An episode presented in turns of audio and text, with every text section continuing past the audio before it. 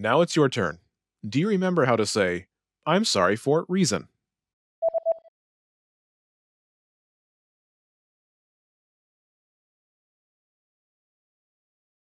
Reason. 죄송해요.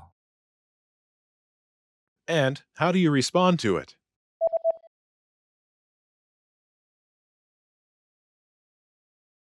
괜찮아요. Imagine you want to apologize because you told a lie to someone. Do you remember how to say lying to you? 거짓말해서. 거짓말해서. Say, I'm sorry for lying to you.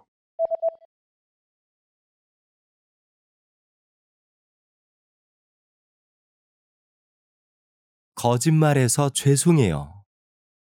Now say you're sorry for lying and respond to it.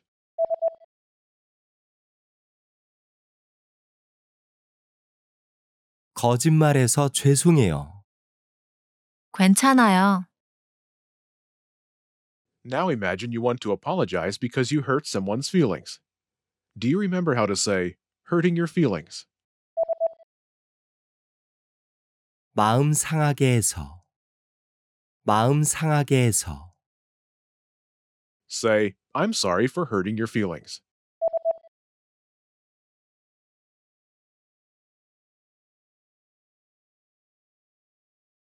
마음 상하게 해서 죄송해요. Now say, you're sorry for hurting someone's feelings and respond to it.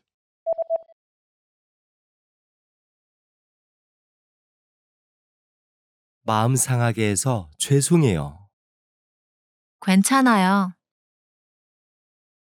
Now, imagine you want to apologize because you canceled. Do you remember how to say, canceling? 취소해서. 취소해서.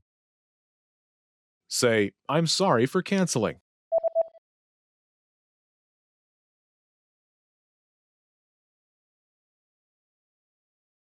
취소해서 죄송해요.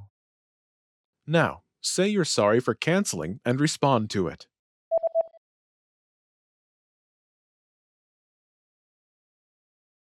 취소해서 죄송해요.